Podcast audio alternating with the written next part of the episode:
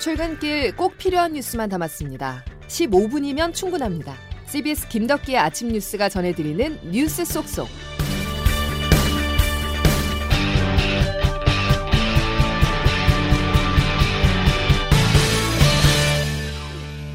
여러분 안녕하십니까. 3월 18일 김덕기 아침 뉴스입니다. 지난 이틀간 100만 명이 코로나19에 감염됐습니다. 단 이틀 만에 우리 국민 50명 중에 1명은 확진 판정을 받을 정도로 지금의 상황 엄중한데요.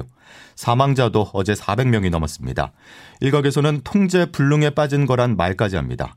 이에 대해서 정부의 입장은 무엇일까요? 정부의 해명부터 듣고 전문가 의견으로 이어가겠습니다. 양승진 기자가 보도합니다. 코로나19 신규 확진자 수가 하루 만에 22만여 명이 늘어 62만 1천여 명이 나왔습니다. 전문가 신속 항원 검사로 확진 판정을 하는 진단 체계 변화로 지역사회 숨은 감염자들이 대거 발견됐기 때문이라고 방역당국은 해명했습니다. 이성원 중앙방역대책본부 역학조사분석단장입니다. 우선 신속 항원 검사 확진이 인정에 따른 검사 편의성 증가로 그간 검사가 어려웠던 분들이 적극 검사에 참여함으로써 발견율이 높아질 수 있습니다. 또 하나는 이른바 스텔스 오미크론으로 불리는 변이 BA2의 출현입니다. 지난주 기준 국내 스텔스 오미크론의 점유율은 26.3%로 점차 증가하는 추세입니다. 사망자도 전날 164명에서 265명 늘어난 429명으로 역대 최다를 기록했습니다. 정부는 사망 신고가 늦어져 며칠 새 누락본이 합산됐다고 해명했습니다.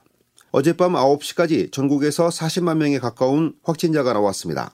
오늘 0시 기준으로 발표될 신규 확진자 수는 40만 명을 훌쩍 넘길 것으로 보입니다. 방역 완화가 확진자 폭증세를 불렀다는 비판 속에 정부는 다음 주부터 적용할 새로운 거리두기 조정안을 오늘 오전 발표합니다. CBS 뉴스 양순일입니다. 유례를 찾기 힘든 확진자 폭증과 사망자 증가에 대해서 감염병 전문가들은 섣부른 방역 규제 완화를 지적합니다. 유행이 커지는 시점에서 거리두기를 완화한 것은 정부의 정책 실패라는 겁니다. 보도에 이은지 기자입니다. 앞서 정부는 오미크론 확산세가 본격화된 지난달 초 계절 독감이란 말을 처음 언급했습니다. 현재 단기 치명률 자체에서는 계절 독감과 유사한 수준으로 나타나고 있다고. 위중증과 사망, 의료 체계 여력이 안정적으로 유지된다면 향후 오미크론을 계절 독감과 같이 관리하겠다고 밝힌 겁니다.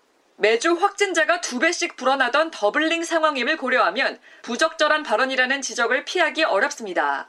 고대 구로병원 감염내과 김우주 교수입니다. 이런 것들이 국민들한테 경계심을 허무는 시그널로 계속 주고 있는 거예요. 심리적으로 무장해제를 시키니까 그것이 네. 더안 좋은 영향을 끼칠 것이다. 아직 정점이 도달하지 않은 상황에서 거리두기를 야금야금 풀어온 것도 유행 규모를 더 키웠다는 비판이 나옵니다. 한림대 강남성심병원 이재갑 교수입니다. 정점이 될 거니까 완화시켜도 된다라고 얘기한 국가는 한 국가도 없단 말이에요. 이 같은 폭증세엔 정부의 잘못된 메시지가 작용했다는 것이 전문가들의 평가입니다. CBS 뉴스 이은지입니다. 오미크론 유행이 정점에 다가서자 사회 곳곳이 혼란에 빠졌습니다. 환자가 몰리는 의료 현장은 물론이고 사망자가 늘면서 장례식장마저 긴 대기줄을 서야 하는데요. 감기약이 동나는 약국도 있습니다. 계속해서 장규석 기자입니다. 전국의 화장장들이 일제히 가동 확대에 들어갔습니다. 환절기 사망자가 늘어나는 봄철 코로나 사망까지 몰리면서 화장 수요가 급증했기 때문입니다. 화장장 대기가 길어지면서 유족들이 계획이 없던 5일장, 6일장을 하는가 하면 고인이 숨진 지역이 아닌 다른 지역까지 운구해 원정 화장을 하는 상황도 발생하고 있습니다.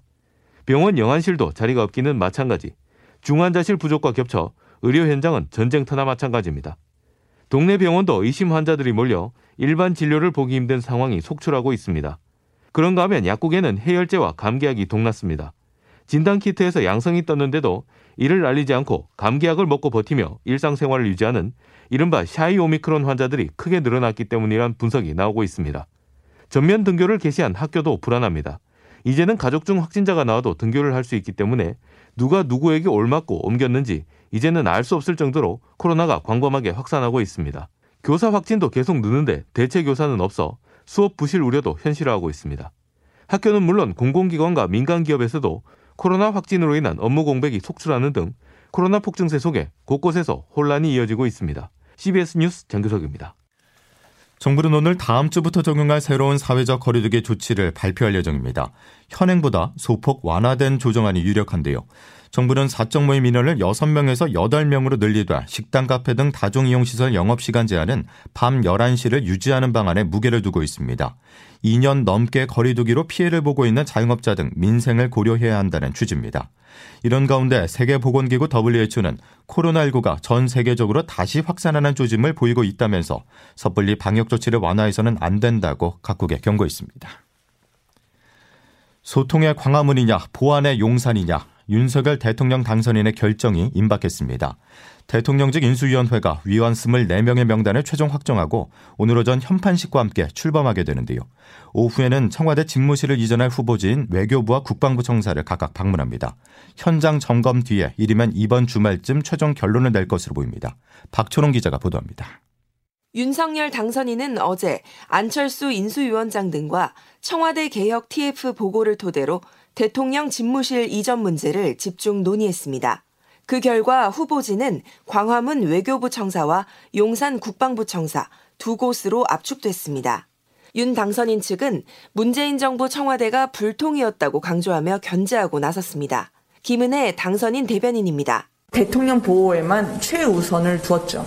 국민 곁으로 다가갈 그런 상황이 되질 못했습니다. 이와 관련해 민주당은 국방부 청사 이전 가능성을 두고 안보 공백과 시민 불편을 초래할 것이라며 갑질이라고 비판했습니다. 윤호중 민주당 비대위원장도 언론 인터뷰를 통해 맞섰습니다. 오욕의 역사가 그렇죠. 있는 네. 곳입니다. 우리 대통령이 꼭 이 청나라 군대, 일본 군대가 주둔했던 곳에 꼭 가야 되겠습니까? 저는 이해할 수 없습니다. 논란이 가열되고 있는 가운데 인수위는 현장 점검 결과를 토대로 조속히 이전 계획을 확정한다는 방침입니다. CBS 뉴스 박초롱입니다. 문재인 대통령과 윤석열 당선인의 회동이 무산된 뒤 신구 권력의 대립이 수면 위로 드러나고 있습니다. 여기저기서 충돌하고 있지만 특히 인사권이 뜨겁습니다. 보도에 오수정 기자입니다. 청와대와 윤석열 당선인의 회동 무산 원인에 임기 말 인사권 문제가 작용했다는 지적이 나오며 공방이 이어지고 있습니다. 이달 말 통화정책을 결정하는 한국은행 총재의 임기가 종료되는 데 이어 중앙선거관리위원회와 감사원 등의 인사도 줄줄이 예정돼 있는 겁니다. 청와대는 임기 내 인사권 행사는 당연한 일이라고 맞받아치며 대통령의 인사권에 대해 왈가왈부하는 것은 옳지 않다며 비판의 수위를 올렸습니다. 청와대 박수영 국민소통수석입니다. 대통령의 인사권에 해당하는 문제입니다. 그것에 대해서 왈가왈부하는 것은 옳지 않다고 생각합니다. 이에 대해 국민의힘은 임기 말 청와대 인사를 알박기 인사라고 규정하며 신경전을 이어갔습니다. 김기현 원내대표입니다. 임기가 불과 1개월여밖에 남지 않은 문재인 대통령이 임기 2년, 3년, 4년짜리 직위에 문재인 정부의 철학에 따라 인물을 임명하겠다는 발상은 국민들의 뜻을 정면으로 거역하는 오만한 행동입니다. 양측의 기싸움이 이어지고 있는 가운데 인수위원회 측은 회동에 대한 사전 조율을 긴밀히 이어나가고 있다는 입장을 밝혔습니다. CBS 뉴스 오수정입니다. 자리에 대한 논란은 선관위에서도 이어지고 있습니다. 이른바 소쿠리 투표 사태로 대선 관리 부실 책임이 일고 있는 노정희 선관위원장이 사실상 사퇴 요구를 거부하면서 더 잘하겠다라고 밝혔는데요. 신뢰가 가장 중요한데 6월 지방선거 관리가 제대로 되겠느냐는 비판이 나오고 있습니다. 김태원 기자가 보도합니다. 노정희 위원장은 내부 전산망에 올린 글에서 선거 관리에 안일했다는 지적을 수용하고 어느 때든지 그 책임을 회피하지 않겠다라면서도 목전에 다가온 지방선거를 더 이상 흔들림 없이 준비하고 관리하기 위해 신중할 수밖에 없다고 밝혔습니다. 최근 정치권과 선관위 안팎에서 제기된 사퇴 압박에 대해 사실상 거부 이사를 분명히 한 겁니다. 도 위원장은 그러면서 선관위를 일하는 조직으로 바꾸겠다며 지금의 위기가 전화 위복의 계기가 되도록 최선을 다하겠다고 밝혔습니다.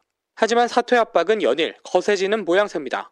시도 선관위와 중앙선관위 소속 상임위원 15명이 노 위원장에게 거취 표명을 요구했고 대한변호사협회도 사전투표 부실관리 책임을 지라며 노 위원장의 사퇴를 촉구했습니다.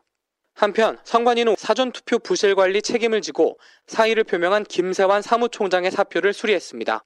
CBS 뉴스 김태환입니다. 거취와 관련된 소식 하나만 더 전해드리고 넘어가겠습니다. 더불어민주당 윤호중 비상대책위원장이 오늘 오전 국회에서 비대위 회의를 엽니다. 당내에서 윤 위원장을 향한 사퇴 요구가 이어지고 있는 가운데 오늘 회의에서 거취에 대한 입장을 표명할지 주목됩니다. 다음 소식입니다. 우크라이나 전쟁이 4주째로 접어들면서 중국이 과연 러시아를 도울 것이냐 여부가 국제사회의 큰 관심입니다. 우리 시간으로 내일 저녁에는 조 바이든 미국 대통령과 시진핑 중국 국가주석이 우크라이나 사태 이후 처음으로 통화에 나섭니다. 워싱턴에서 권민철 특파원입니다. 러시아가 우크라이나와 평화 협상 중이라지만 현장은 여전히 끔찍한 상황입니다. 지상전선 막힌 러시아군이 공중 폭격 의존도를 높이면서 민간인 사망이 급증 중입니다. 반대로 미국과 서방은 우크라이나군에 1조 원이 훌쩍 넘는 무기를 지원 중입니다. 전쟁이 길어지면서 러시아의 전쟁 수행 능력이 떨어지고 있다는 판단 때문이기도 합니다. 바로 이런 상황 서 중국이 러시아를 돕기로 했다는 외신 보도가 최근 나왔습니다. 이 보도에 대해 중국, 러시아는 물론 미국 정부도 확인하지 않아왔습니다.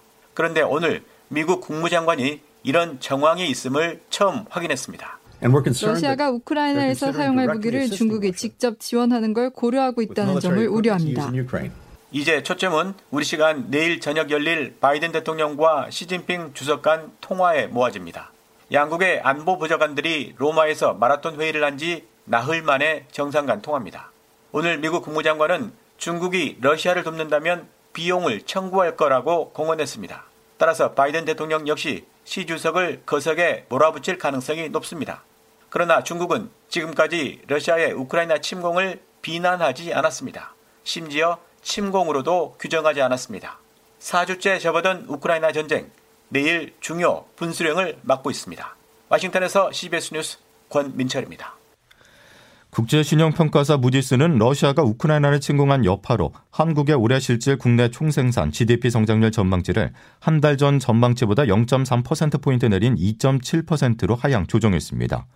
무디스는 한국과 일본은 반도체 제조의 핵심 투입물에 차질이 생기고 자동차 등 첨단 제품 제조에도 지장이 있을 것이라고 분석하는 한편 유가 강세도 부담이 될 것으로 내다봤습니다. 19만 2천여 건. 작년 우리나라의 혼인 건수입니다. 20만 건이 무너진 게 51년 만이라고 하는데요. 혼인 감소는 결국 출산율 저하로 이어져서 국가 경쟁력 약화를 불러올 거란 우려를 낳고 있습니다. 이진 기자의 보도입니다. 연간 혼인 건수는 1977년 30만 건대에 진입한 뒤 2015년까지 근 40년간 30만 건 이상을 유지했습니다. 그러다 2016년 28만여 건을 기록하면서 처음으로 20만 건대로 내려갔습니다. 그런데 그로부터 불과 5년 만인 지난해는 19만여 건에 그치면서 사상 처음 10만 건대로 추락했습니다. 이렇게 가파른 혼인 감소세가 특히 우려스러운 까닭은 가뜩이나 심각한 우리 사회 저출생 문제를 한층 악화할 수 있기 때문입니다. 통계청 노형준 인구동향과장입니다.